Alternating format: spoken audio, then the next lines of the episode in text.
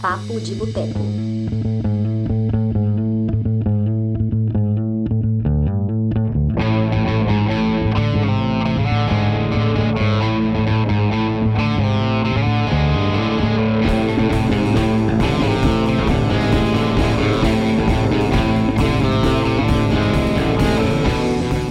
Olá você! Boa noite, bom dia, boa tarde. Meu nome é Túlio Dias, sou escritor, cofundador do Cinema de Boteco.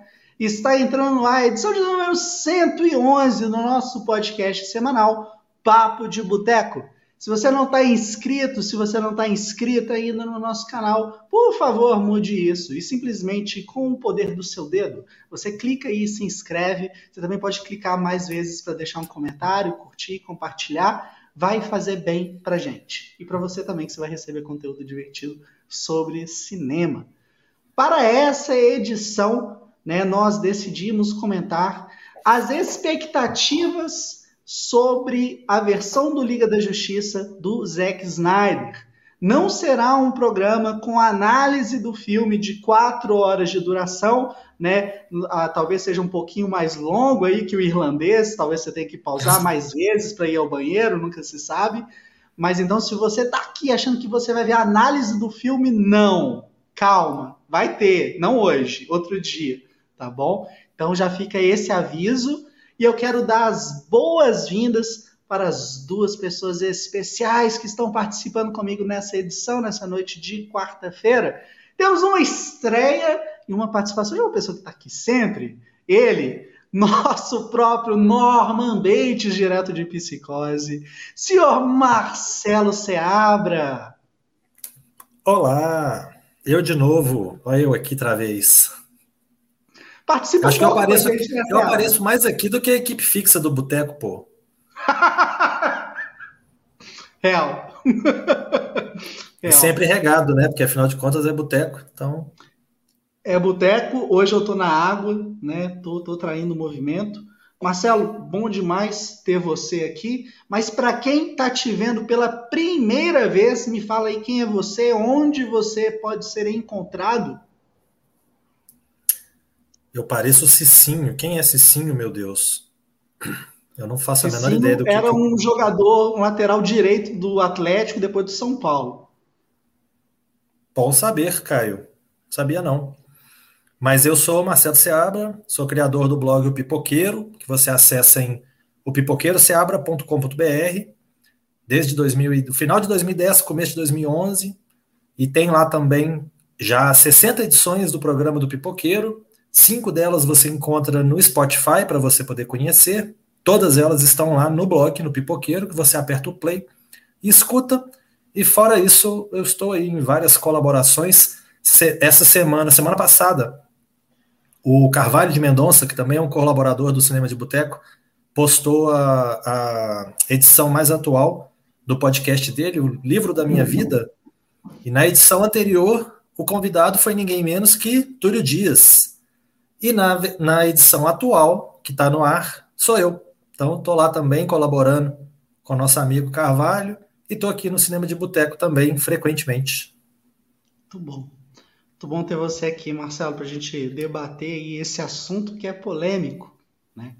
E quero dar as boas-vindas participando conosco pela primeira vez. Né? Eu já aqui no Boteco é assim, a gente convida a pessoa uma vez, já começa a combinar a segunda, né? Mas a Larissa Paiva do Supercuts, Larissa, por favor, se apresente para as pessoas.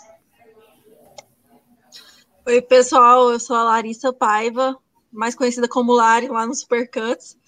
E lá a gente fala um pouquinho de cinema também, toda semana tem episódio novo, tanto no Supercuts, no nosso feed de podcast, quanto na Jovem Pan aqui de Goiânia.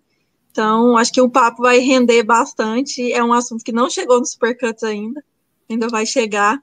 Então, eu acho que aqui vai ter uma, uma prévia aí do que eu penso sobre esse universo. E, enfim, acho que a conversa vai ser boa. Bacana demais. E aonde que o pessoal consegue encontrar vocês? O podcast é semanal? Como é que funciona? Supercuts está em todas as principais plataformas, plataformas, é só pesquisar Supercuts, nas redes sociais Supercuts pode, lá tem todas as informações, links, onde encontrar. E se tiver uma descrição aí, eu posso deixar mais fácil também, pedir para o Thiago que está online aí comentar é, nosso link para o pessoal. Mas é isso, gente. Eu espero vocês lá também. E espero todo o pessoal que estiver assistindo a gente aqui com comentários, o que acharam também, né? Vai que eu gero muita polêmica aqui hoje. Não, gerar polêmica é bom, né?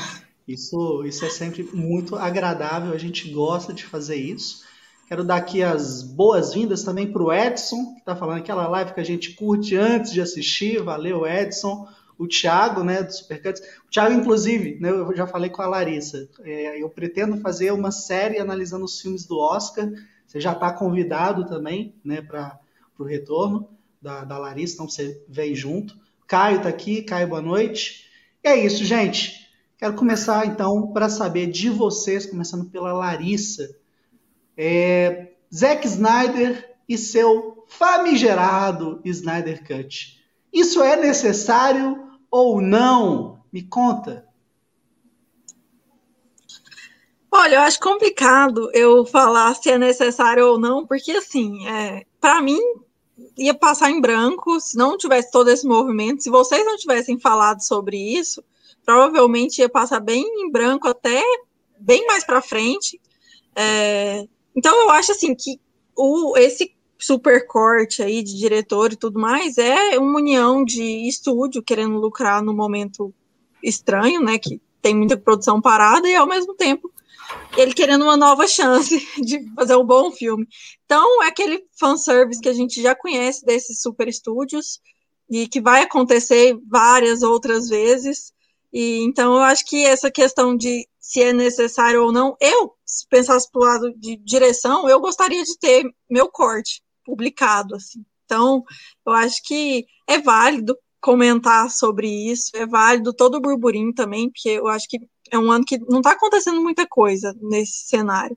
E é um ano que tudo que acontece, a motivação das pessoas comentarem fica muito grande. A gente falou sobre WandaVision e eu percebi muito esse engajamento do público em geral, de gente que é fã e quem não é, é em comentar, em querer entender como esses estúdios estão trabalhando. E eu acho que é sempre interessante a gente debater esse antes até, porque a gente está falando de todo o universo, né? De cultura pop, de produção. Então, é muito mais do que um filme. Perfeito. Senhor Seabra, o que você tem a dizer sobre essa questão? É necessário, não é? Bom, é, primeiramente um abraço aí para o meu amigo Diego Hari, que está aí prestigiando. E, bom, eu acho o seguinte: como se trata do, do filme da Liga da Justiça, é um filme que vai dar o caminho para a continuidade do universo DC. Se fosse, às vezes, um filme solo de algum herói, eu acho que era mais fácil, às vezes, relevar, deixar para lá e fazer o 2, por exemplo, como é o caso do Esquadrão Suicida, né? Você simplesmente releva o primeiro filme, que é uma bomba completa, faz um segundo filme ignorando o primeiro e beleza, toca o barco, é a vida. Agora, como se trata da união, né, desses universos solos, né? Então a gente tem aí a Liga da Justiça, eu acho que para a DC, claro, concordo com a Larissa na questão financeira, né? Óbvio que a Warner está atrás de dinheiro, mas eu acho também que eles estão atrás de um rumo, né? Porque a, a DC nesse ponto, né? DC Warner nesse ponto, está comendo poeira da Marvel há muitos anos, há muito tempo. A Marvel foi apresentando um por um para depois juntar todo mundo.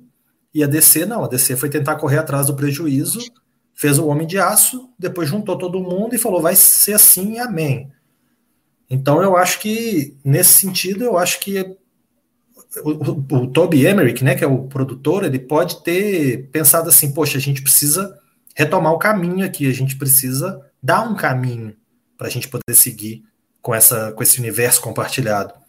Então talvez não tenha sido só questão financeira, talvez ele tenha pensado pô, do jeito que a gente foi recebido, né, no filme de 2017, do jeito que a gente foi recebido, a gente não consegue continuar. A gente vai ter que fazer reboot, vai ter que, né, começar de novo aí com o Superman, com o Batman, com todo mundo e ver no que que dá. Aí talvez esse Snyder Cut seja um novo rumo para descer. Eu acho que pode dar uma restabelecida, voltar para o trilho, né? Por mais que não seja nenhuma beleza, mas pelo menos vai ser mais coerente do que o filme de 2017, que foi uma bagunça completa.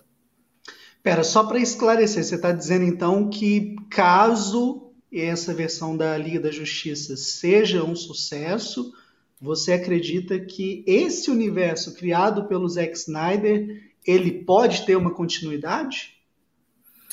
Eu acho que o plano desde o início era fazer dois filmes da Liga da Justiça, né? Então, é, mas isso é antes, antes da saída dele. Sim. Aí o que que acontece? Com a saída dele, né? Todo mundo sabe, teve um problema familiar grave e tudo mais. E aí, ó, boa noite. Aí, com esse problema familiar dele, ele saiu. Acabou que o Joss Whedon estava saindo do, da Marvel, né? Do, do, do, da era de Ultron dos Vingadores, que também é um filme bem fraco, né? E aí ele saiu da Marvel, assumiu o filme no lugar do, do Zack Snyder. Depois de muito tempo a gente ficou sabendo do tanto de confusão que ele arrumou nos bastidores, né? O tanto que ele brigou com as pessoas, que brigaram com ele, que ele assediou, que ele fez um tanto de coisa. E obviamente eu acho que isso tudo influencia, né, no, no filme. E ele mexeu muito nos rumos da história. O Zack Snyder diz até hoje que nunca viu o filme da Liga da Justiça dele, né? Mas a Deborah Snyder, que é produtora também, foi produtora do primeiro filme também. Então ela sabe bem, né, o, o que que o Josh Whedon mexeu aí na, na visão do Zack Snyder. Então eu acho que se esse filme for bem sucedido, né, não, não diria assim um grande sucesso financeiro, mas pelo menos se ele tivesse assim, mais aceitação, né, Zack Snyder, se esse filme tiver uma aceitação maior, se os fãs né, do universo DC gostarem, se os fãs de cinema, de quadrinho gostarem, aceitarem mais, aí sim, pode, pode ser que venha uma sequência. Né? Não sei a respeito da continuidade do Zack Snyder, mas talvez um outro diretor venha, né? o próprio diretor lá do Aquaman, ou a Pat Jenkins, sei lá. Às vezes alguém assume, né? alguém que está no universo solo assume ou vem um diretor novo de fora, quem sabe, né? Fora James Wan, fora Pat Jenkins e tal. Venha um novo diretor e assuma, mas pelo menos o Zack Snyder vai ter tranquilidade de pensar, pô, eu entreguei um produto bom nos trilhos, quem sabe, né? Então, pensando positivo, pode ser isso, né? Larissa, o que, que você acha dessa questão toda que o Marcelo levantou? Você concorda? Eu acho que é a única chance deles emplacarem em um segundo filme. Era a única chance. Continuar aquele filme com toda a repercussão negativa que ele teve era muito complicado, assim, era difícil. E agora também o, filme tá super com a nota ruim já, né? Na, acho que tá com 7 no Rotten. Então, assim, eu acho que. Eu, eu realmente não sei qual foi a estratégia da Warner ali, eu acho que era um, a única solução para eles continuarem com esse universo, eles precisavam disso. É, eu acho que tem filmes que nem a Mulher Maravilha, esse mais recente, ele ainda dividiu os fãs, né? Tem gente que gosta, tem gente que não gosta, e isso eu tô falando dos fãs. É, que porque que eu acho que. Filme, mais recente? Eu não gostei, eu prefiro o, o anterior. E eu acho que esses filmes, eles são para uma categoria de fãs ali. É, a partir do momento que você faz um super corte de quatro horas de um filme de herói, é, é alguém que gosta muito, que vai assistir, ou então que, gente que nem a gente, que não tem outra opção. Mas. porque não faz muito sentido, sabe? Passar o mesmo filme de novo, um filme desse. Eu, eu gosto da comparação, eu, eu tava vendo o, o corte do diretor do Ari Aster de Midsommar que também é um corte gigantesco, com mais horas e é, muito mais coisa ali. E aí eu fico pensando, é um filme que eu gostaria de ver mais horas de novo e um outro olhar, porque tinha mais coisa ali, de alguma forma. Agora, nessa Liga da Justiça, eu até reassisti hoje, mais cedo. E eu tinha visto a primeira vez no cinema, e óbvio que esses filmes grandes no cinema, eles têm um, um tchan a mais, assim, você consegue se envolver mais, porque é uma mega produção sonora, é uma mega produção artística mesmo, figurino, cenografia, tudo é muito bonito, né? Mas em casa esse filme ficou muito ruim, ficou muito ruim.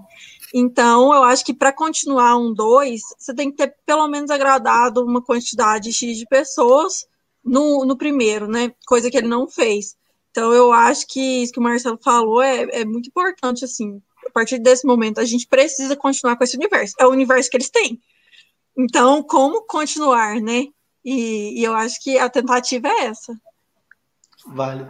Larissa, você tocou num ponto. A gente tem aqui uma coisa nos programas do Cinema de Boteco, que é que basicamente todo programa a gente fala do Midsommar. E acho que você. Eu, eu não sei quem mais viu, mas acho que é a primeira vez que eu converso com alguém que viu esse corte do diretor do filme. Eu não vi ainda. Eu queria saber sua opinião no off-topic completa aqui do programa. Foda-se, ao vivo a gente faz isso mesmo. Você gostou mais do filme? Melhora? Como que é? Então, eu acho que o filme muda um pouco o parâmetro ali, mas é, ainda é um bom filme. Eu gostei muito de Midsommar. É, também acho que teve esse, esse movimento de assistir ao cinema, da surpresa, é um filme muito bonito esteticamente e, e isso me envolve muito. É, eu sempre falo que eu sou a menina da estética. Assim, se é um filme bonito, eu já, já tenho a chance de eu gostar. Então, o corte do diretor, ele é um filme mais de terror do que o, o outro, sem como fazer essa comparação. Mas, assim, eu acho que é válido, viu? Para quem, eu não quero dar spoiler nenhum do que acontece de diferente ou não, mas eu acho que é bem válido Principalmente para quem gostou do filme. Eu acho que se você não gostou, não sou a favor de tortura, não. Não precisa assistir de novo, nada. Mas é, se você gostou do primeiro filme, eu acho super válido ir até o corte, ir até as entrevistas. Eu sou a pessoa que consome mais coisas do universo, então eu acho super uhum. válido. Para quem também tem interesse na parte antropológica do filme, que é bem interessante, acho que é válido também. Então, assim, esse esse corte final do diretor está aprovado e eu acho que é, é, né, até cruel comparar com, com, essa situação que a gente está fazendo aqui hoje, mas acho válido. Não, bacana. Eu vou tentar providenciar para assistir, mas vamos voltar aqui para a pauta. E eu quero lançar uma questão polêmica. Mas, mas aqui, Túlio, Hum. A, a, questão que a gente está discutindo da versão do diretor de Midsummer não deixa de estar tá na pauta também, porque afinal de contas a gente está falando de versão do diretor. Verdade? Mas é verdade absoluta? Vamos falar então o programa todo de Midsummer. pois é, ué, não, mas é uma das, uma das coisas, né? Por exemplo, tem a, eu acho assim, o caso mais famoso, mais emblemático de uma versão do diretor que causou tanto movimento, tanto barulho, que dividiu tanta gente é o Blade Runner, né? Que Sim. chega a ter sete versões diferentes, cada um de um produtor, de uma situação, passou num screener não sei da onde, a aceitação não foi boa, aí mexeram, fizeram outra versão diferente em Chicago e não sei aonde, então tem um tanto de versão diferente. Mas eu acho que essa questão de ter essas várias versões, às vezes, do mesmo filme, é interessante da gente discutir também, porque quando é que a gente tem a versão definitiva? No caso do Blade Runner, a, é gente a teve a, né? é a gente teve a versão do diretor que o diretor não deu a, a visão dele. Então, a, versão do diretor de Blade Runner não é a versão do diretor, não é do Ridley Scott, é do produtor. Aí depois teve um final cut que foi, de fato, anos depois do Ridley Scott.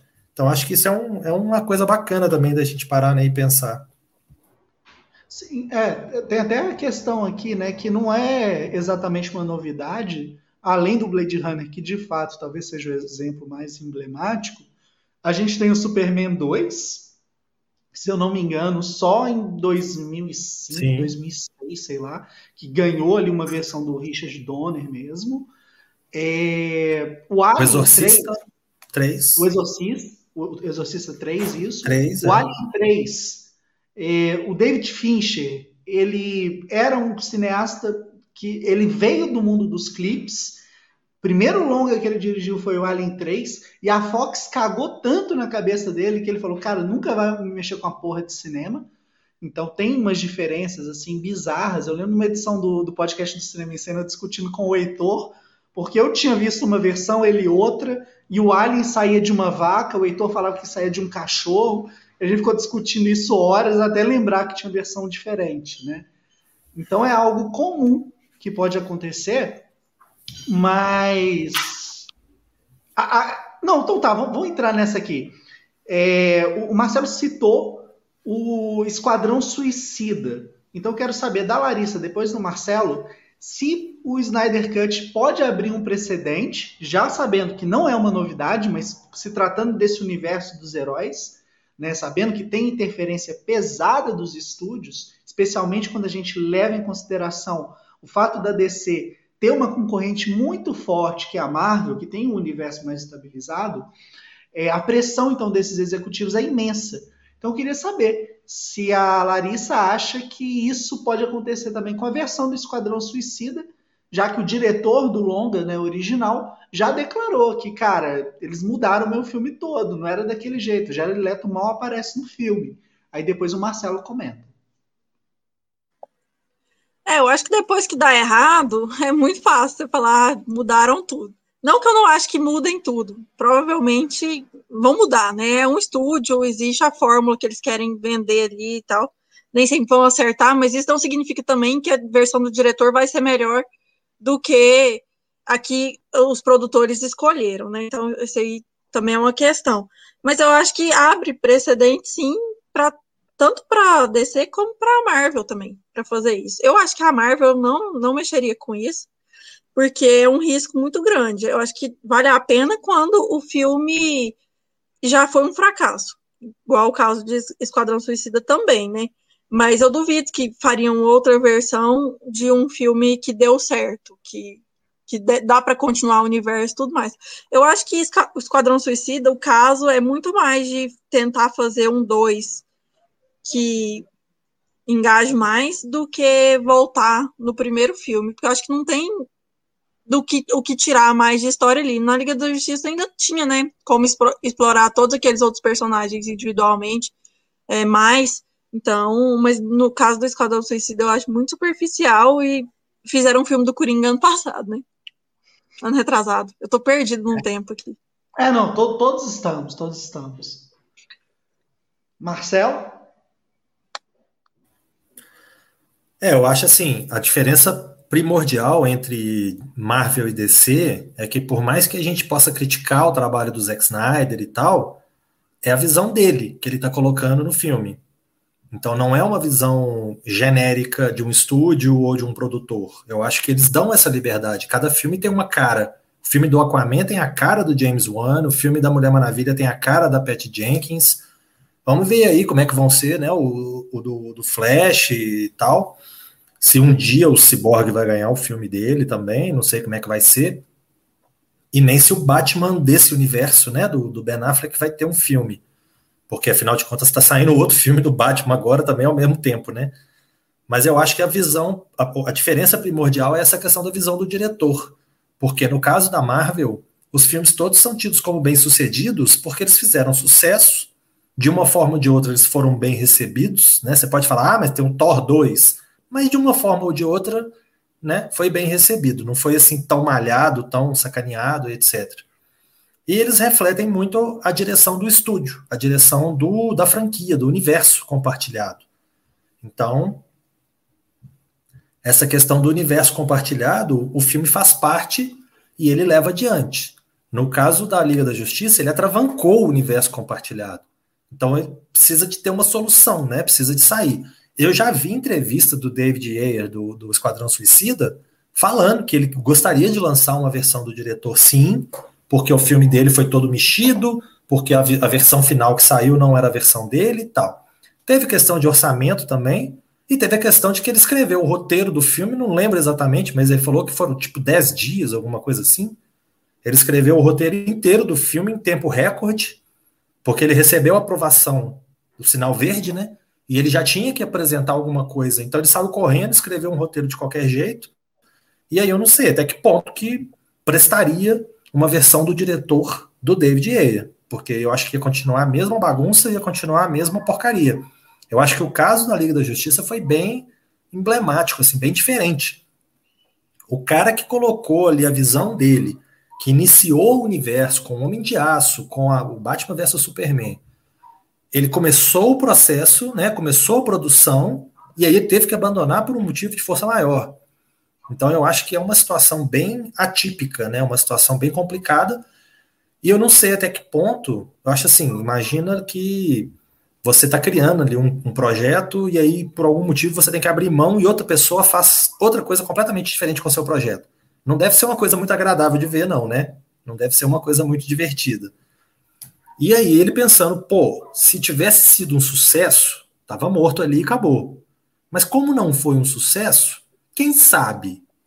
E eu acho que foi muito motivado pela campanha dos fãs também, né? Porque eu não sei até que ponto o Zack Snyder originalmente tinha pensado, vou fazer esse filme de novo e vou conseguir o apoio da DC. Mas começou aquele trem de release the Snyder Cut, né, hashtag e tal, começou uma campanha tão forte, tão né, massiva, que aí o pessoal da Warner falou, não, então vamos fazer a versão do diretor, quem sabe a gente retoma. Então eu acho que não vai sair tendo versão do diretor à torta e à direita. Eu acho que esse caso é um caso bem específico. Pois é, você tocou num ponto tão que já quero lançar a pergunta polêmica que eu ia colocar aquela hora. É, o cinema é uma arte. No entanto, ele também é a arte mais comercial que existe. É, Hollywood é uma indústria imensa. E o foco de toda indústria, obviamente, é o lucro.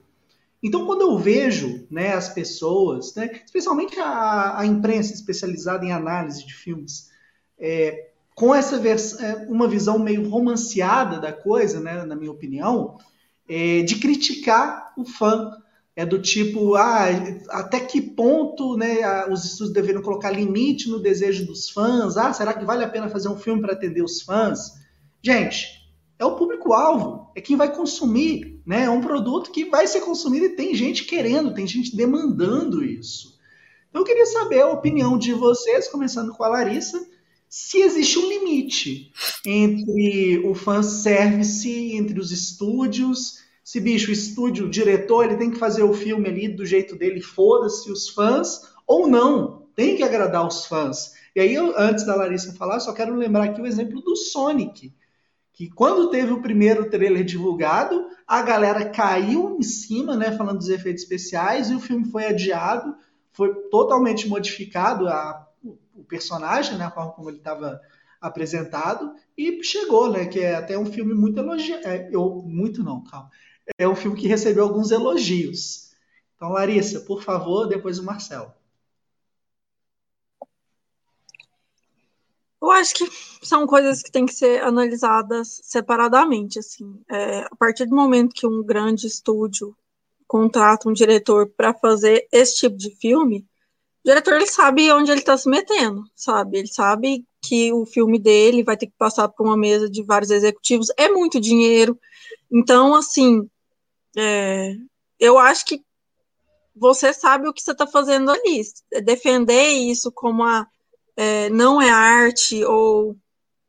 Eu acho que é um, é um jeito de se fazer cinema diferente. E é um jeito que você tem que receber como telespectador também de uma forma diferente. Eu não consumo esse tipo de filme do, da mesma forma que eu consumo um festival de cinema experimental, um ecrã. A, a forma que eu, como eu interajo com esses filmes é, nacionais, experimentais, etc., é uma forma diferente do meu relacionamento com outras obras. É, isso aí vai entrar em conversas quando a gente questiona se videogame é arte. E por aí vai. Eu acho que a expressão artística, ela tá dentro de tudo que é produzido criativamente ali. É, pode ser até uma receita, sei lá. Concordo. Agora, problematizar isso de ah, isso não deveria estar sendo feito, ou o quanto esse estúdio é cruel de matar o cinema. Não é assim que funciona, sabe? Eu acho que tem público para tudo. É, do mesmo jeito que existem esses fãs que, que, querem isso, essa pessoa ela vai consumir esse tipo de coisa. Tinha as pessoas que colecionavam quadrinhos, só tá mudando a mídia, mas é mais ou menos a mesma coisa. Então, eu acho que é por aí. A, a Larissa entrou no programa falando que gostava de polêmica, aí ela vai lá e ela dá a resposta mó de leve, assim, a, agradou todas as tribos agora. Sensacional. Marcelo? Bom, eu acho o seguinte, os, os personagens de quadrinhos, geralmente, eles têm uma essência.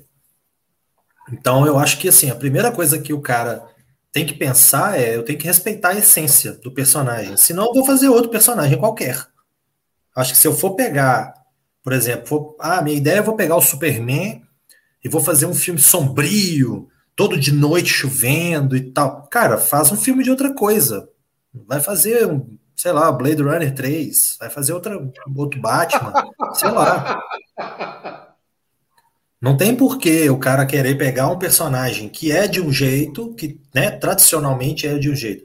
Agora, você querer às vezes tomar uma liberdade, você querer explorar uma situação, você querer ir numa direção nova e tal, eu acho que é até necessário para renovar o personagem, para renovar o interesse do público e tudo mais. Então, assim, tem que ter diferença? Tem. São mídias diferentes, o cara tá pegando de um, do quadrinho e levando para o cinema. Tem restrições orçamentárias, que no quadrinho, do mesmo jeito que você faz uma cena, você faz a outra. Não faz diferença se tem efeitos especiais. Você vai ter que desenhar, vai ter o mesmo trabalho. Então, eu acho que assim, o que você às vezes tem liberdade de fazer no quadrinho, você pode não ter a mesma liberdade no cinema por uma questão orçamentária. Às vezes, se fizer tudo no computador, vai ficar meio falso, não sei. Então, eu acho que existem né, essas adaptações necessárias de um meio para o outro. E isso é uma coisa que muitas vezes um fã mais exaltado pode não levar em consideração ou pode não aceitar. Eu conheço pessoas que não aceitam nada. Então, assim, todo filme que a pessoa vai ver que é adaptação de alguma coisa, ela põe defeito e fala: ah, não, isso não ficou legal por causa disso. E eu conheço gente mais equilibrada que pensa assim: não, peraí, ok, ele tomou certas liberdades e tal. Você pensa assim: o Batman do Christopher Nolan não é 100% o Batman dos quadrinhos, mesmo porque falar o Batman dos quadrinhos é uma coisa um pouco ampla. Porque você tem várias épocas, vários roteiristas, vários escritores. Você tem o Batman do Frank Miller, que é um marco, e você tem o Batman de vários outros criadores. Então você falar o Batman fica um pouco complicado, porque você tem várias épocas, vários arcos, vários. Tem aqueles, aquela série O Conto de Batman, que tinha várias histórias fantásticas. Cada conto de Batman é um filme pronto. Se você pega o De Volta à Sanidade do Batman, que é o Coringa sem ter um Batman, o Coringa volta a ser uma pessoa normal. Você tem várias histórias muito legais. Só que às vezes essas histórias ficam um pouco soltas dentro do universo dos quadrinhos, da revistinha de, de que sai todo mês ali, aquela revistinha de série, né, numerada, às vezes ela não segue bem a, a história, o arco desses contos de Batman, por exemplo. Então você falar que um personagem tem que ser assim ou tem que ser assado é um pouco complicado. Eu acho que no fim das contas os personagens têm uma essência.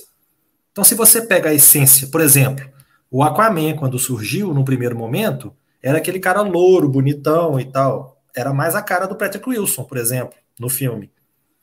Só que aí depois veio toda uma, né, uma releitura e tal, e acabou encaixando mais com o Jason Momoa, e ficou ótimo, né? O Aquaman dele ficou Sim. ótimo. Então não tem como a gente virar e falar assim, ah, ele desrespeitou o Aquaman original. Eu tenho um bonequinho do Aquaman, aquele bonequinho com a roupa toda laranja e verde, né? Que é a roupa que ele usa no final do filme. Que ele é louro, ele tem o cabelo para trás, assim, e é louro. Mas, ué, eu vou falar que, ah, não respeitou meu bonequinho, então não vou gostar do filme? Peraí, né? Então eu acho assim, tem que respeitar a essência do personagem, mas é claro que vai ter modificação, que vai ter alguma coisa de diferente. Mesmo porque, se for para ver mais do mesmo, eu pego alguma coisa que já foi feita antes, eu pego o desenho animado e vou assistir, ué. Perfeito. Ó, a gente tem aqui alguns comentários. O Edson, né, comentou. É, o super-homem sombrio e depressivo do Snyder não tem nada a ver com os quadrinhos. E a Karen Conheço alguém que toda adaptação põe defeito, chatos. Faz parte. É, e o Thiago tinha comentado: a grande sorte da DC foi ter lucrado um bilhão no filme do Coringa, que não custou nem 100 mil. É, 100 mil não, 100 mil. Quanto que custou o filme mesmo? 100 milhões. É, whatever. 100 milhões, é. é. É, tem muito tá. dinheiro em caixa agora, pode gastar, né? Exatamente. É, Larissa, me fala qual que é a sua relação com o cinema do, do Zack Snyder. Por que, que ele tem essa capacidade, né? O que, que ele tem de tão especial para despertar ódio e amor no público? Eu acho que ah, o que ele tem de especial é o público dele, que é muito acalorado. Mas, assim, eu acho que o que chamou a atenção dele a princípio foi o primeiro filme, né, o Watchmen, primeiro filme de super-heróis, que conversava com esse universo, essa ambiguidade dos personagens, o super-herói com duas faces, quem é o herói, né? Que a gente, quem é a pessoa, quem é a criatura que a gente tem como herói, essa pessoa é sempre um herói ou não. Então, assim, essas discussões, elas abriram precedentes ali quando ele fez o filme para renovar esse universo de super-heróis que a gente já tinha, já a gente já conhecia. Então, logo veio um filme atrás do outro, né? Como a gente conhece aí. A minha relação com, com esse cinema, eu cresci com esses filmes, né? A minha infância ali e adolescência foi com esses filmes. Então, eu tive esse relacionamento próximo em relação a consumo, a cultura pop mesmo. Não foi uhum. algo a ah, o que me levava ao cinema. Não é isso. É, isso, isso estava na minha vida. Do mesmo jeito que, sei lá, Star Wars esteve na infância e adolescência de muitas pessoas. No meu caso, eu acompanhei Star Wars depois de grande, né? Mas é, eu acho que tem muito disso, e aí as pessoas que entraram nesse universo como crianças, é, você cresce com isso, e de certa forma isso tem interferência é, no que você consome depois, seja para gostar ou odiar, né? Então, acho que esses maiores fãs da franquia cresceram junto com ela, igual aconteceu comigo. E, e esse lado sombrio do Zack Snyder é algo que é, contrapõe o outro universo que a gente conhece, que é o da Marvel, que é o universo colorido feliz. E então existe esse yin yang que eles se completam no final das contas e eu acho que são formas diferentes de tratar mais ou menos as mesmas personas. Os heróis são praticamente iguais, assim, é, só que maquiados diferente. Então, só que eu acho que é falar de dele tem que falar de Watchmen, que é o que construiu a imagem dele, e eu acho que ele tenta se agarrar demais a isso e não funciona, sabe? A Mulher Maravilha, ela é boa de todo jeito. O Superman, ele é bom de todo jeito é, bom como um ser bondoso.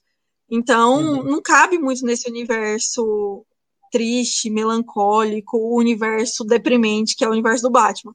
Então, assim, isso eu tô falando, gente, eu não consumo quadrinhos, nunca consumi, assim, uhum. eu falo do universo que me foi apresentado na tela, que é até algo que o Marcelo tinha falado, sobre como você já conhecia esse personagem, vai e vê. Para mim, o Aquaman tem a cara do Aquaman do, do cinema dele, porque eu não conhecia uhum. antes.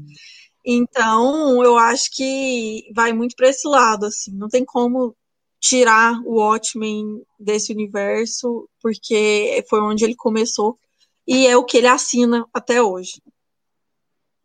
É, o, o, Zack Snyder, é, um dos, se eu não me engano, não foi o primeiro. Na verdade, foi o primeiro filme dele, né, Marcelo? Madrugada dos Mortos. É, e aí, e aí é o seguinte, a gente não precisa ir muito longe, né? A gente pode falar dos fãs de filme de terror. Madrugada dos Mortos é uma refilmagem do George Romero, que é o, né, o bambambam bam, bam do, do filme de terror. Claro que meio que inventou, né? Ou quase. Claro que ele não inventou, mas ele meio que ditou as regras do filme de zumbi atual. Isso. E o Zack Snyder chegou refilmando, né? Tipo assim, teve gente que parou, olhou e falou: quem que esse cara acha que ele é para refilmar um George Romero? Então já começou daí, né? Então, mas o, a, o Madrugada dos Mortos, é, se não me falha a memória, talvez seja o filme que ele tem mais críticas positivas em toda a carreira dele. E eu sou alucinado com esse universo de zumbi. Fiquei muito feliz, tanto com o resultado do filme, que tudo bem, na hora que a gente pega ali para pensar na moral, nas reflexões propostas, a versão do Zack Snyder fica abaixo. A versão original é uma crítica ferrenha, assim como né, todos os outros filmes do Romero. Ele se preocupava em usar os zumbis como uma metáfora. O que, que o Snyder fez? Foi simplesmente tacar fogo na bunda do zumbi, do tipo, ele tomou um Red Bull, tá malucaço e sai correndo, devorando todo mundo né? Funciona para mim. É, e eu estou muito feliz de saber que esse ano, né, 2021, ele vai lançar um novo filme de zumbi e ele vai deixar esse universo dos heróis. Aí eu queria que o Marcelo comentasse depois a Larissa como que vocês enxergam, né, depois de um tempo todo um cineasta trabalhando com um só universo, ele fica restrito àquilo, é, se acaba sendo positivo ou não ele ter esse tempo aí para respirar e fazer coisas diferentes. Bom, eu acho o seguinte, o, o Zack Snyder, ele tem muita coisa legal, né? Eu acho que, assim, eu concordo com você, eu gosto de Madrugada dos Mortos. Eu já vi muito fã de filme de terror metendo pau, porque desvirtuou o George Romero, porque não trabalhou os mesmos temas que o George Romero, ou qualquer coisa nesse sentido. Então, assim, tem gente que fala que esvaziou o filme, basicamente. Mas eu acho o filme um filme, assim, divertido. Nenhum filme necessariamente precisa ter um, né, uma profundidade psicológica e etc e tal. Então eu acho que o, o filme resolve bem o problema, ele faz uma, uma diversão ali bacana. Eu acho a adaptação de Watchmen fantástica, e eu já li a revista toda, de cabo a rabo, e uma dessas pessoas chatas que eu mencionei aqui, que a Karen tá falando aí também, é o próprio Alan Moore, que é o próprio escritor da revista, que tudo que se escreve a respeito dele, ele rejeita, ele fala que não quer, não pode pôr o nome dele, no próprio Watchmen, quando começa baseado numa revista em quadrinho de Dave Gibbons, porque não pode ter o nome do Alan Moore, ele tirou o nome dele. Então é um cara chato, deve ser um cara difícil de lidar, é um artista fenomenal, mas deve ser um cara chato de doer. Então, assim, eu achei a adaptação do filme muito bacana, muito bem adaptada, né? Lembrando que quando a gente fala de adaptação, não significa pegar uma coisa e colar na outra, então tem que haver uma diferenciação de um meio para o outro, tem que haver uma mudança aqui, uma mudança ali, alguma coisa assim nesse sentido. Todo mundo botou defeito no Ozymandias, que é um cara magrinho e tal, não sei o quê, que era para ser um cara mais, né, chegar e se impor e tal. Mas fora isso, assim, eu acho que é um filme bem aceito de uma forma geral. O pessoal tende a gostar do, do Watchmen. Eu, pelo menos, gosto bastante. Veio 300 depois, né, que tem assim os mesmos maneirismos, mas ainda assim é um filme bem divertido também, bem interessante, bem construído, bem atuado, né? E os efeitos especiais, né? Eu queria ter sido um dos 300, porque eu ia ficar todo fortão, malhadão lá e tal, já pensou? Que beleza? Então só, todo mundo lá um é de Photoshop. Né? Então vou, vou começar a trabalhar nisso aí, porque é mais fácil do que trabalhar na academia. Mesmo porque tá tudo fechado. Então. Mas assim, eu acho assim, a carreira do, do Zack Snyder tem coisas legais. Aí tem aquele, aquele filme, eu esqueci o nome dele. Sucker Punch. As, Sucker Punch. Aquilo é intragável. Aquilo não me desceu de jeito nenhum a goela. Foi complicado e eu acho que não, não tinha necessidade de ter feito aquilo, não. Aí ele entra para essa questão do, da DC. Aí eu acho que o grande problema dele foi até é o, é o Edson, né, que mencionou aqui no, nos comentários. Sim. Eu acho que o grande problema do Zack Snyder foi ter pensado assim: o Christopher Nolan fez sucesso, eu vou na onda dele. E aí ele pegou tipo a cartilha do Christopher Nolan e seguiu. Só que ele não atinou que, pô, o Christopher Nolan tá lidando com o Batman, eu tô lidando com o Superman. Os dois são o contrário um do outro. Um é um ser humano depressivo que perdeu os pais quando era pequeno, botou uma fantasia e foi pra rua. Ele é louco. Então tem que ser um filme sombrio, tem que ser um filme pesado e tal. O outro não, o outro é um semideus que veio do espaço e que é o salvador da, do planeta. Então ele fica o tempo todo trabalhando nessas metáforas de Jesus Cristo com o Clark, o Superman com os braços abertos lá no ar e tal, e todo mundo rezando para ele, e ele ouvindo as vozes de todo mundo. E ele parece que ele fica martelando as mesmas metáforas, as mesmas coisas o tempo todo. Aí você pensa assim, pô, não, não é spoiler nem nada, porque no, no, começo do Homem de Aço, você vê o pai dele, que é vivido pelo Kevin Costner, sair voando num tornado, ele para, olha e fala: Ah, meu pai falou que eu não posso mostrar o meu poder para ninguém, então vou deixar ele morrer no tornado. Ah, cara, pelo amor de Deus, né? Pera aí, né? Acho que assim, o, o Zack Snyder ele mostrou que ele era um bom artista, que ele tinha uma visão bacana e tal, com o Ótimo, com 300, com Madrugada dos Mortos e tal. Chegou na entrada dele no universo da DC, aí ferrou. É o 300 é aquele tanto de Falcon mesmo. Mas aí chegou né, na questão da entrada do, do universo da DC, aí, cara, ele cagou o trem todo. Ele fez o Homem de Aço, para mim, é um filme totalmente equivocado. Aí ele fez o Batman vs Superman também, que culmina naquela questão de, ó, oh, Marta, ó, oh, Superman, Batman e o Supla. Os três têm uma mãe chamada Marta. Então, pera, pelo amor de Deus.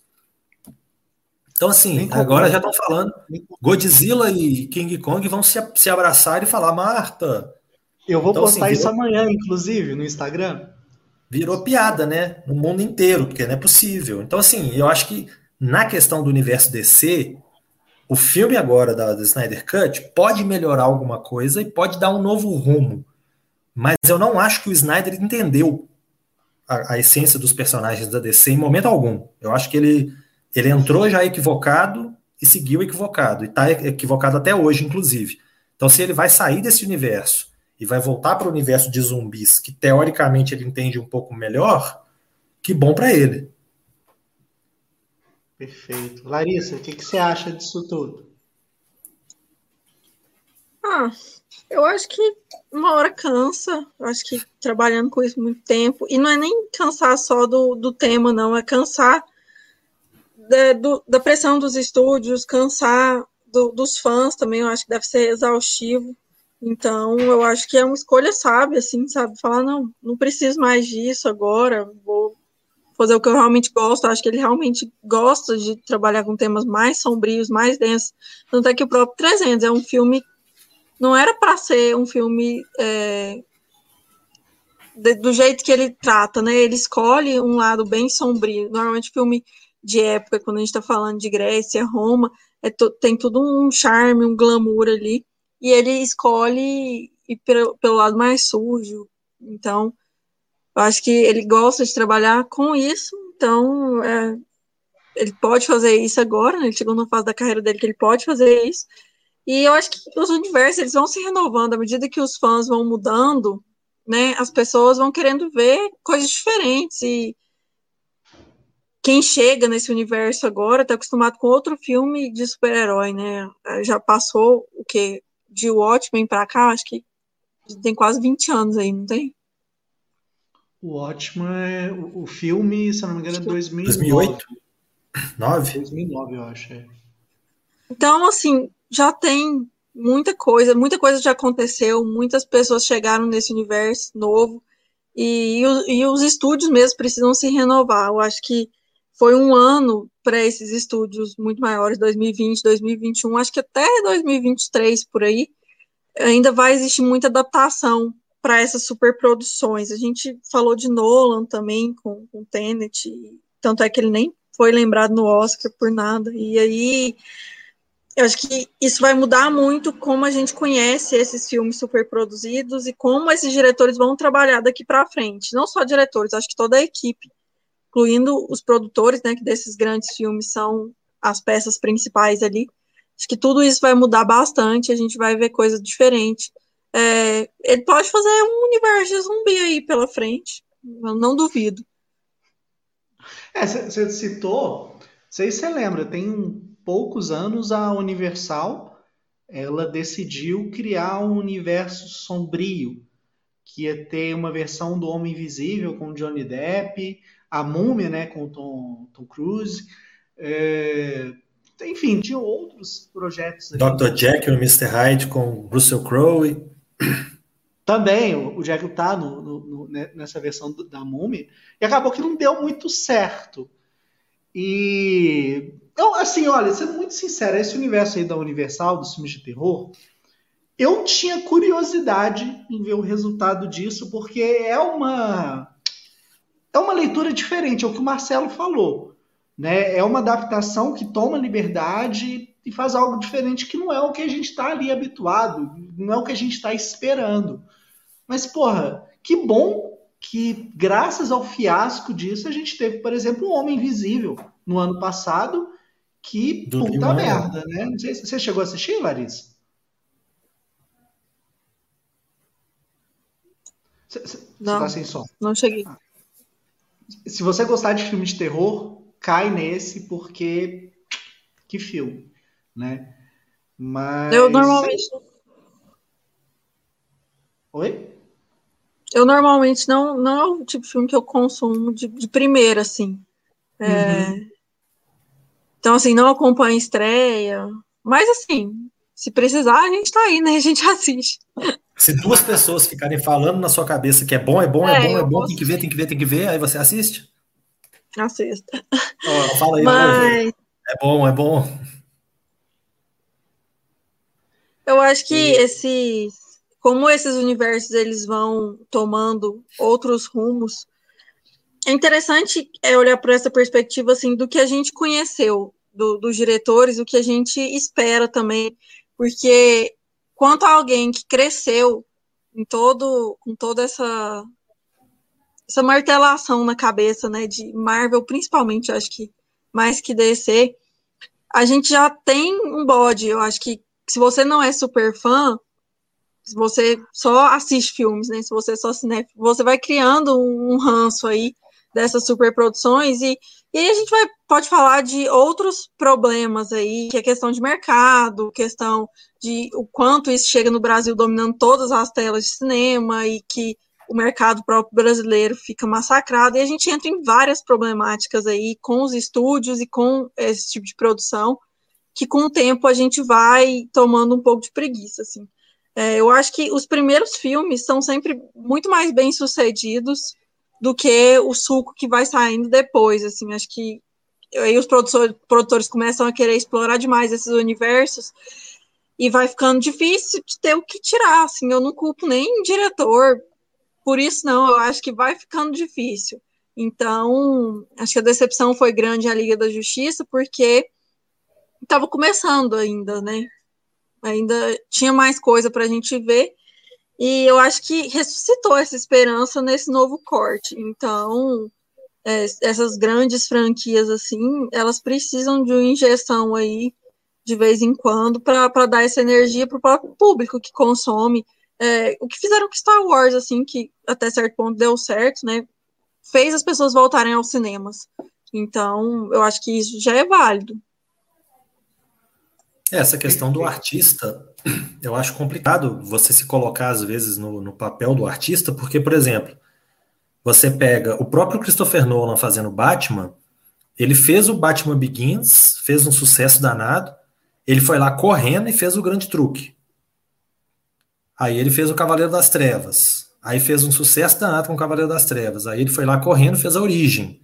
Então ele foi tentando diversificar. Ele tinha, né, aquela obrigação com o universo do Batman que ele próprio criou, né, ou ajudou a criar. Ele e o irmão dele criaram o universo. E aí ele ficou meio que dando uma fugidinha, fazendo outra coisa, né? Até com um elenco parecido, né? Porque o Grande Truque, por exemplo, tem uma parte do elenco, a origem depois ele manteve também a parte do elenco, tem o Killian Murphy, tem o Tom Hardy e tal, o, o próprio Robin, né? Então, o Joseph, né? É o Michael Caine, o Joseph Gordon-Levitt, tá todo mundo lá, né? Então, assim, ele acabou não fugindo muito dos atores, mas ele fugiu do universo. Ele criou outra coisa, e para mim o Grande Truque até hoje, eu gosto muito da origem, mas o Grande Truque para mim é um filme fenomenal, fantástico. Então você tem essa questão do cara às vezes como ele tem a visão dele, ele tem aquela coisa que ele quer colocar para fora, ele vai dar uma fugida, faz e volta para aquele universo. Aí você tem os caras da, da Marvel, por exemplo, o James Gunn, quando ele fez o primeiro Guardiões da Galáxia, fez um sucesso danado. E aí ele foi assinado para fazer o segundo. Até onde eu sei, pelo menos até onde eu sei, ele não fez nada no meio do caminho. Ele ficou trabalhando na pós-produção na, de um e já emendou na pré-produção do outro para poder fazer o filme o mais rápido possível e tentar diminuir, às vezes, o intervalo entre um filme e outro, para manter né, o. E tem um cronograma, né? A, a Marvel tem um calendário para cumprir. Um filme tem que encaixar com o outro. Então o cara tem aquele compromisso. Aí você tem um Peyton Reed, por exemplo, que fez o Homem-Formiga 1, aí fez sucesso, ele fez o segundo também. Mas não é um cara assim que você tem uma carreira que você fala assim, nossa, abaixa o amor, vou ver esse filme pro resto da minha vida porque ele é foda, ou qualquer coisa nesse tipo. Então eu acho que para o artista ele ficar comprometido, né? Aí você tem os, os irmãos lá que fizeram Vingadores, por exemplo, fizeram o Capitão América e o, o Vingadores. Eles se comprometeram com um X ali, ó. Eles falaram assim: vamos traçar aqui, ó, como é que vai ser o andamento, e aqui a gente fecha, ok? Ok. Que é a mesma coisa que os atores fazem também. O próprio Chris Evans, né, o próprio Tony Stark também, todos eles fizeram isso. Eles fizeram: olha, a gente vai se comprometer por um X. Aí depois de 10 anos, você fala assim: ok, acho que deu a minha cota, né? Já resolvi meu problema aqui e vou. O Robert Downey Jr. virou e falou assim: beleza, já tem 10 anos que eu estou fazendo esse trem. Por mais que ele tenha feito uma coisa ou outra no meio do caminho, né? Ah, eu não quis dizer que eu não gosto do Abaixo Amor, não. Eu gosto bastante, inclusive, muito bom. Gosto também. Mas o, o caso é que, assim, às vezes para o cara, né, sendo diretor, sendo ator, sendo quem for, para ele se comprometer por tanto tempo com um determinado universo, antes a gente falava uma franquia, agora a gente fala um universo, né? Então, para o cara, às vezes, se, se, comprometer com o universo por tanto tempo, como Robert Downey Jr. fez, como o Chris Evans fez, Scarlett Johansson e assim por diante, eu acho que às vezes é um pouco complicado. E o cara fica muito marcado, né? Hoje você vê a cara do, do Robert Downey Jr. numa coisa, se você não pensar Tony Stark, você pensa em Sherlock Holmes. Então, acho que fica, para quem aparece na câmera principalmente, né, fica complicado. Então, eu, eu, me coloco às vezes nessa posição de pensar assim, pô, o cara como artista, ele quer diversificar, ele quer fazer uma coisa diferente. O Zack Snyder também já devia estar tá de saco cheio já, tipo assim, não, fiz Homem de Aço, fiz o Batman e Superman, agora eu vou fazer a Liga da Justiça, vou ficar nisso até quando? O próprio Ben Affleck, né? O Ben Affleck deu a impressão de que ele assinou o contrato, fez o Batman vs Superman e falou: o que mais que eu tenho que fazer nessa merda? Deixa eu embora, me solta, me larga. E aí parece que o Zack Snyder voltou, trouxe ele de volta, e aí eles estão nessa coisa de amor e ódio, né? Então, então acho assim, essa questão do artista é muito delicada, né? Ó, eu vou responder aqui o Cláudio. O Cláudio até mandou a pergunta duas vezes, estava esperando a oportunidade de falar, né? Eu gosto muito do Henry Cavill como super-homem. É, encaixou ali perfeito. É, e fora, né? O cara é o Henry Cavill. Mesmo se ele não fosse o Clark Kent, ele ia ser o super-homem mesmo, porque, né, meu Deus, né, ele, ele não, não chega a me fazer questionar algumas coisas não na minha vida, mas ele chega perto de, perto de me fazer questionar. Ele não é tipo Edgar Ramírez, que tá me deixando estranho, né? A Nath, outro dia, minha namorada, ela ficou super preocupada, porque eu tava olhando a foto do cara e falei, nossa, que homem. Aí ela, meu Deus, o que, que tá acontecendo, né? Então, assim, o Henry Cavill é muito bom de serviço, um belo, belo Superman. E quanto ao Brandon Hott, sinceramente, eu acho que o que pegou para ele foi que o Batman, o Batman, desculpa, o Super-Homem, né, o Retorno, ele é um filme que deixa muito a desejar.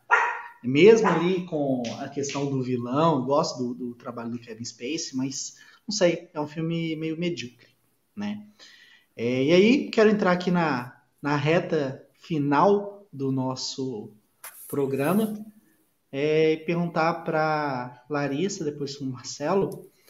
É, embora né, a gente tenha falado um pouco disso, a gente tenha esmiuçado um pouquinho, mas vamos, vamos cravar aqui. Na opinião de vocês, por que, que os filmes da, da DC polarizam tanto as opiniões do público quando comparados com os da Marvel? Primeiro a Larissa, aí depois passar para o Marcelo. Então, eu acho que os filmes da Marvel, eles são eles são mais fáceis de consumir e as pessoas consomem até questão faixa etária, assim, filme da Marvel criança consome, é, da DC mais ou menos, já não é um filme tão infantil. Então eu acho assim que essa dificuldade de consumo é algo que já traz para outro tipo de público que já não vai ter a mesma aceitabilidade. Então, porque uma criança de seis anos ela aceita qualquer coisa né? tem um super-herói, uma roupa colorida, ela já vai aceitar. Então eu acho que essa infantilização, nem não estou falando no caráter negativo, essa infantilização da Marvel é algo positivo para o universo dela e até por estar na mão da, da Disney ali, gente, é complicado. Você tá com a Disney de backup ali, é óbvio que isso vai dar certo. Não, não tem como. É mais difícil de passar algo ruim. E, e, ruim, gente, não é qualidade cinematográfica, não. É de produto. Eu tô falando de produto, não tô falando de arte.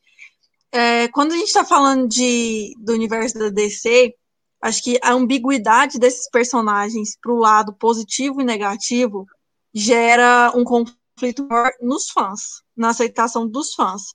Porque se você mostra demais o lado negativo do Batman e não mostra o lado positivo, ele vai ter uma cara. Do mesmo jeito que você pode fazer isso com todos os seus personagens ali. Então, esse lado sombrio nem sempre agrada um fã de, de quadrinho, nem sempre agrada alguém que está relacionado a esse universo, que consome. Então, acho que tem, tem mais disso. E não sei assim, se o que esperam é fidelidade. Eu não sei se a pessoa que gosta mais de personagens sérios quer que isso leve, é, seja levado mais a sério também na fidelidade de reprodução. Não sei. Eu acho que é uma pauta das perguntas mais interessantes assim a se fazer sobre todo esse universo e como ele se expande também de formas diferentes, porque a Marvel ela tem mais liberdade de fazer outros gêneros. É, elas dentro do, do, do subgênero de super-herói, ela consegue trabalhar com comédia, consegue trabalhar com alguns filmes mais dramáticos, consegue trabalhar com mais ação. E aqui a gente vê que na DC esse isso é mais encaixotado assim numa fórmula mais fechada. Ô, Larissa, você assistiu o Shazam? Não, não assisti, eu acho. Eu, eu recomendo o Shazam, ele para mim ele representa um pouco de ruptura o Shazam é tipo uma versão do Quero Ser Grande, né? Aquele filme com Tom Hanks, de capa. Então, recomendo. Recomendo. Vale a pena. Marcelo, e aí? E aí, Túlio, tudo bom? Você vem sempre bom. aqui? A vida é bela, né? Né? ai, ai, não vamos por esse caminho. Mas ah, eu acho o seguinte: existem algumas diferenças entre as editoras e existem algumas diferenças entre os planejamentos dos filmes, dos estúdios, né, do Marvel Studios e da Warner. Acho que a primeira coisa a ser levada em consideração é a diferença primordial entre as editoras. Na Marvel, você tem homens comuns colocados em situações incomuns. Então você tem um cara franzino, pequenininho, participando da Segunda Guerra Mundial, que quer defender o país e vai fazer parte de um projeto. Você tem um ser humano sem poderes nenhum, que é rico e é inteligente e consegue criar uma armadura, e assim por diante, né? Você tem aí, claro, você tem um semideus que é o Thor e tal, mas você tem na maioria, né, a, aquela ideia do Homem-Aranha, um menino na escola que ganha poderes e tal, e começa a defender a vizinhança antes de mais nada. E no caso da DC, você tem basicamente semideuses, porque o Batman, que é o mais normal, que é o ser humano, ainda assim ele é mostrado de uma forma sobrenatural. Então, a gente tem essa diferença básica entre as editoras, que o, o grande mérito do Stan Lee foi criar personagens com que a gente consegue se identificar. E no caso da DC, não. No caso da DC, a gente tem aqueles heróis de mármore ali, né? Que são intocáveis, que são fodões e tal. Mulher Maravilha, Super-Homem, né? E tal. Todo mundo muito poderoso, aquela coisa toda. Então tem essa diferença. E no que, no que diz respeito ao universo cinematográfico, tem a questão da organização e do planejamento.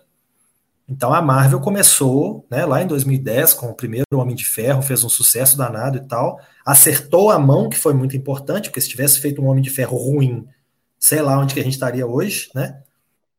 Certamente a gente não estaria aqui tendo essa discussão. Então, acertou bem a mão com o universo que eles criaram, com filme a filme que eles foram fazendo muito bem planejado, muito bem pensado. Eu acho que o Robert Downey Jr. foi uma escolha excepcional para fazer o Homem de Ferro, né? Uma coisa assim que quando saiu a escolha, todo mundo falou: "Puta merda, escolheram o melhor cara". Tom Cruise não teria sido metade do Homem de Ferro que o Robert Downey Jr. foi. Então, que era né, a outra possibilidade na época, e ainda é até hoje, né? Estão falando até hoje de quem sabe trazer o Tom Cruise para fazer um novo Homem de Ferro no universo paralelo, qualquer coisa nesse sentido, né? Mas eu acho assim, eles acertaram desde o início e eles fizeram um planejamento que, querendo ou não, tendo as suas qualidades e seus defeitos, e tem muita gente que critica pra caramba, eles fizeram um cronograma, né? Então foi entrando herói por herói, a cada X meses você tinha uma nova aventura da Marvel no cinema para não deixar a bola cair, e aí a coisa foi se esquentando, foi se levando. Como a Larissa mencionou, a Marvel teve a capacidade de usar vários gêneros dentro do gênero dela. Então você teve um Capitão América 2, por exemplo, Soldado Invernal, que é um filme de espionagem, é um filme de James Bond. E aí você tem o Thor Ragnarok, que é praticamente um filme de comédia com gladiadores. Então você vai tendo, o Homem-Formiga é um filme de assalto, né? É um 11 Homens e um Segredo, um Thomas Crown Affair, alguma coisa nesse sentido. Então, cada filme vai variando dentro das possibilidades dele ali, dentro daquele universo de super-herói, ele vai variando muito e vai trazendo mais interesse do público. E acaba que os filmes da DC ficam muito nessa coisa de vou ser grandioso o tempo todo, vou mostrar semideuses o tempo todo, e as pessoas vão ficar babando o tempo todo. E é uma coisa que não funciona, basicamente. Então, eu acho que assim, a DC errou no planejamento, a DC errou na pressa de sair correndo e querer mostrar serviço. A DC fez uma coisa no cinema que ela não fez na televisão. Cara, a DC ela é forte em dois campos. Ela tem séries de televisão que, gostando ou não, funcionam. Eu não gosto muito das séries de televisão da DC porque elas são mais voltadas para um público adolescente.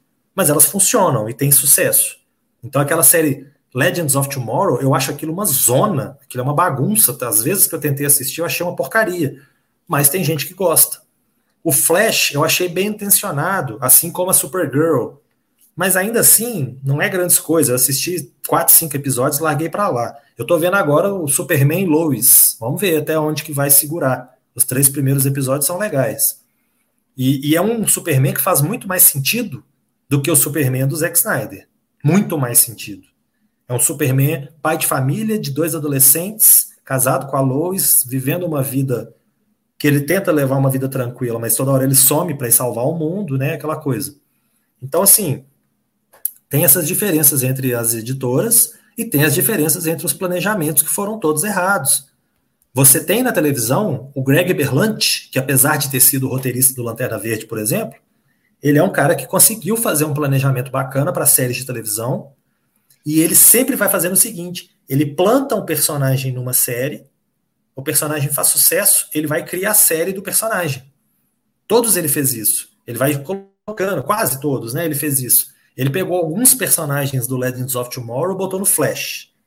O Flash apareceu no Arrow. Na Mulher Maravilha, na, ah, Mulher Maravilha, na Supergirl depois. O Superman apareceu na Supergirl. Então, ele, né, na medida do possível, ele vai apresentando os personagens e ele está por trás também das séries que não estão nesse mesmo universo, que é o caso dos Titãs, por exemplo daquele Black Lightning também, que eu achei outra porcaria, mas está fazendo seu sucesso, já está em sei lá quantas temporadas e tudo mais. E, e, os desenhos da DC são muito legais, os desenhos da DC são muito bons. O Flashpoint do Flash, por exemplo, é muito legal. O Batman tem vários desenhos legais, tem vários desenhos muito interessantes. Tem um da Tropa de Lanternas, por exemplo, de Lanterna Verde, que é muito legal. Então, assim, desenho animado da divisão de desenhos de animação da DC é muito bom, e as séries têm o seu sucesso, têm o seu público. Eles só erraram a mão total no cinema, porque eu acho que assim, essa questão dessa visão do Zack Snyder de que tudo é sombrio, tudo chove, tudo é nublado o tempo todo, não tem porquê. E não é o que acontece nos outros. Então eu acho que o, a diferença principal mora aí. O, a, o sucesso da Marvel está no planejamento. Perfeito. Vou só ler a última pergunta aqui, aí já, já entra para a parte das despedidas. E nas despedidas, quero que vocês é, falem as expectativas da, da Liga da Justiça, do Zack Snyder.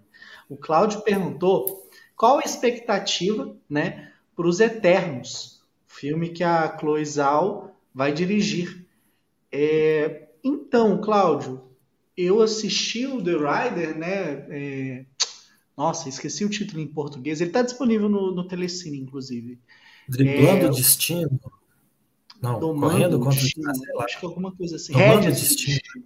Acho que é Rédeas do Destino, não? É driblando o destino, é Bandit Like Beckham. Uh, whatever, The Rider, vai. É, gostei muito do Nomadland e eu acho que é uma cineasta que tem muito a dizer. Fico muito feliz de ver uma mulher assumindo um, uma produção de heróis.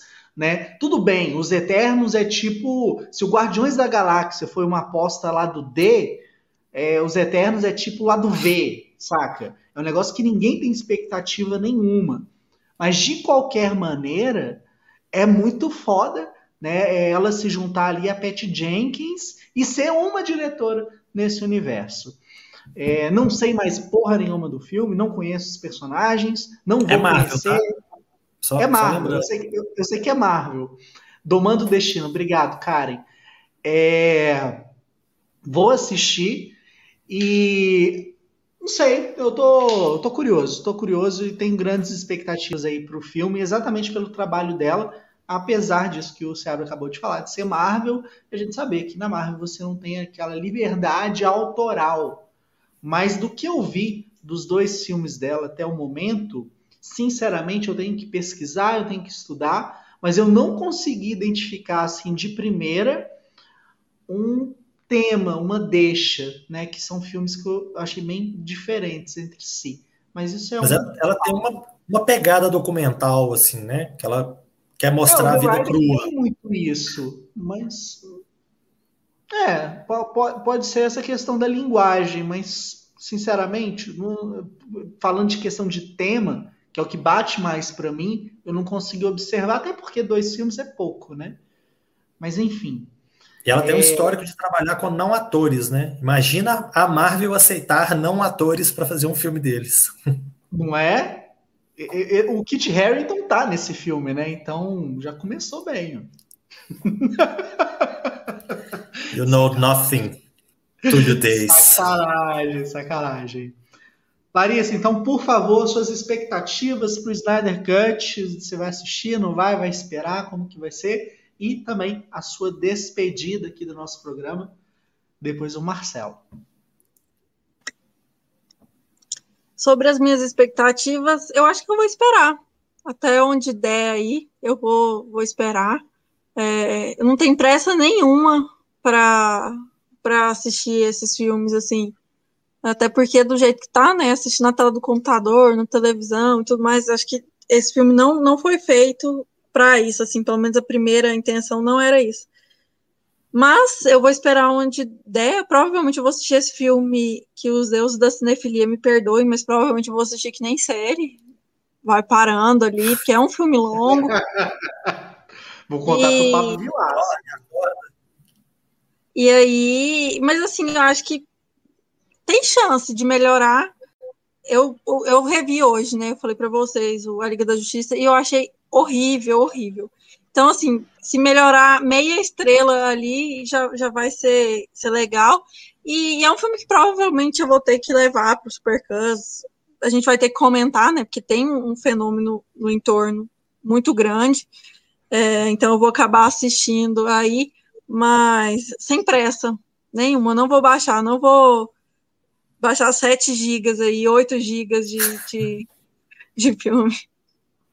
É, queria agradecer, gente. Muito obrigada pelo convite.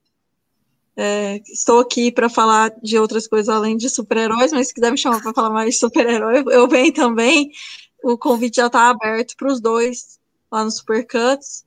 Eu queria agradecer todo mundo que comentou, que participou aqui da live. Eu ainda não, não, entendo muito bem, então não consigo responder muito bem, mas depois eu vou em cada um de vocês agradecer. E é isso, muito obrigada, foi um prazer. Pô, eu agradeço imensamente, tá, Larissa, o seu tempo, disponibilidade de participar aqui com a gente. É, geralmente, edições do programa dedicadas a esse universo de heróis, elas são bem críticas e bem ácidas, porque por mais que eu goste desse universo, Eu acho que é um papel importante aqui no cinema de boteco a gente não estimular, não incentivar é, o público a acreditar que só existe isso. Então, geralmente, quando tem um programa desse, a gente desce o sarrafo mesmo, e aqui foi uma exceção, a gente não xingou tanto, porque era uma, um outro foco, né? Mas pode crer que na próxima. Quem viu o filme ainda? A gente nem viu o filme, né? Olha essa. É, na próxima a gente fala de não fala de parque de diversões, a gente fala de cinema de verdade. Ó, oh, polêmico. tá. É. Marcelo. Bom, para comentar o que, que o Claudio escreveu aqui, sim, Christopher Reeve vai ser sempre o melhor Superman de todos, né? Não só o melhor Superman, mas o melhor Clark Kent. Então, não sei se vocês concordam aí comigo, mas, cara, o Christopher Reeve me fez acreditar que o homem podia voar, que o homem podia ser dois homens diferentes só colocando óculos. Então, assim, eu acho o Christopher Reeve, o trabalho que ele fez, não, não foi reconhecido à altura. Você está esquecendo também que o, o, homem, no caso super-homem, ele consegue fazer o mundo voltar, né? Ele consegue viajar no tempo, girando a Terra. Ué, por que não? Você já tentou? Você viu se funciona? Então. Fala isso com o presidente, cara. Ele vai, ele vai falar: vão reverter a outra. Não, mas a terra dele é, é quadrada e não resolve. Só com é a terra plano, redonda né? que isso funciona. É, então não, não adianta. Mas, bom, é, eu acho o seguinte, é, eu, para falar bem a verdade, assim, quando o Túlio fez esse convite de falar sobre o Snyder Cut, eu falei, uai, ele tá me chamando para meter o pau nessa merda, né? Porque eu já não gosto do, do filme, da, da Liga da Justiça original, e tudo leva a crer que não vai melhorar em nada. Muito pelo contrário, o cara que estava afastado do negócio vai chegar do nada e vai salvar a pátria, eu acho meio difícil. Só que assim, a gente tem que pensar que, primeiro, ele tinha, sim, querendo ou não, gostando ou não, ele tinha uma visão, e essa visão né, foi atropelada. Ele refez cenas, então ele não contou só com o que ele já tinha, ele conseguiu fazer novas cenas para poder fazer a visão dele realmente acontecer, sem ter que ficar adaptando uma coisa na outra, né? Colocando, igual a gente brinca aqui em Belo Horizonte, né? Pegando é, Belo Horizonte e botando dentro de contagem. Então ele conseguiu, né? Fazer. É como se ele, para Larissa entender, né? Como se ele fosse pegar Goiânia e socar dentro de Aparecida de Goiânia. Uma coisa não cabe na outra, né? Então, ele conseguiu fazer cenas extras, ele conseguiu fazer né, bastante coisa lá e tal. Então, eu acho que tem chance de ser bom. Pelo trailer, que já mostra o Darkseid, por exemplo. Você fala, ah, agora tem um vilão nessa merda, porque antes tinha aquele lobo da steppe ridículo, né? Então agora vai ter um vilão, que é o Darkseid, que corre o risco de ser razoável, e eu confesso também que eu já vi alguns comentários por aí, né? Nosso amigo da Lenogari, por exemplo, que já participou aqui do, dessa conversa, falou que realmente tem alguns problemas aí, alguns erros, algumas situações que são corrigidas. Então, eu, de um tempo para cá, eu confesso que eu passei a ficar um pouco mais otimista. Eu acho que pode ser que melhore sim essa, esse universo da DC e quem sabe os próximos filmes vão funcionar melhor, né? E assim a gente espera, né? Afinal de contas, como ser pior do que Liga da Justiça e Esquadrão Suicida, eu acho um pouco difícil. Então agora só tem que ir para cima, não dá para ir para baixo. Então, vamos ver, né? Eu não tô com pressa, não vou assistir correndo amanhã nem nada. No pipoqueiro, a hora que der, eu publico. Então não esperem que vai ser uma crítica correndo. Mas continuem visitando né, o pipoqueiro lá, o pipoqueiroseabra.com.br. Fica aqui o jabá. Amanhã tem crítica de La Llorona, filme de terror fantástico da Guatemala, que mostra a, a, a, tal da maldição da Chorona, né? mas de uma forma muito mais interessante do que aquele filme do universo do, do Invocação do Mal, que eu não vi até hoje, foi você, Túlio, que criticou ele para mim, né? Então, amanhã tem crítica da Chorona lá no, no Pipoqueiro e obrigado pela oportunidade novamente, Túlio. Prazer em conhecê-la, Larissa, e vou ficar ligado agora no Supercut. Supercuts. Guardei. Gente, é, esse filme não é só um off-topic, esse filme que o Marcelo comentou, ele estava na lista de filmes que poderiam disputar o Oscar de melhor filme estrangeiro. É, seria a primeira vez né, que um filme da Guatemala é, concorreria ao Oscar. E é uma pena mesmo que ele não tenha entrado. Acho que pela atmosfera de terror, ele acaba perdendo um pouco a chance. Mas ele fala disso de uma forma. Ele não apela para a questão dos sustos, entendeu? Ele trabalha de uma forma mais. Sei a, a palavra que eu posso usar aqui, lúdica, talvez. E Cara, ele tem um contexto político Exato, né? É um filmaço, tá? Fica a dica aí para vocês. É provavelmente melhor que a maioria dos filmes que a gente mencionou aqui hoje, é, todos né, acho do Zack Snyder. É até injusto competir assim, mas enfim. É...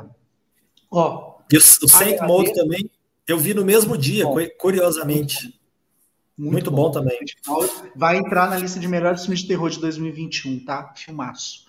A gente tem inclusive uma análise. Eu e a Nath, a gente comentou o, o longa. Então é isso, gente. Agradeço, Larissa. Prazer finalmente conhecê-la. Aguardo você, aguardo o Thiago para participar aqui conosco, comentando um desses filmes aí que estão na corrida do Oscar. É, senhor Marcelo Seabra, muito obrigado pela sua presença aqui, como sempre, né, acrescentando muito com seus comentários. E a todo mundo que dedicou uma hora, 20 minutos da vida de vocês essa noite maravilhosa de quarta-feira para estar tá conosco aqui conversando sobre cinema. Meu muito obrigado. É, em tempos em que a gente fica né, numa situação um pouco triste, um pouco pesada, sobra para o entretenimento, sobra para a arte, a gente conseguir distração, fuga dessa realidade que infelizmente né? A gente tem que conviver, a gente tem que lidar e tem que ser forte, né, para não desabar diante a quantidade de merda que a gente vê desse porra louca do caralho que tá lá na porra do edifício Alvorada, né, genocida do inferno, tomando seu cu. Enfim, quero agradecer a todo mundo e é isso. Um beijo. Não pode chamar o genocida de genocida. Ah, vai pra casa do caralho se arrombar. É, semana que vem a gente está aí para mais uma edição do nosso programa. Valeu! Você ouviu Papo de Boteco.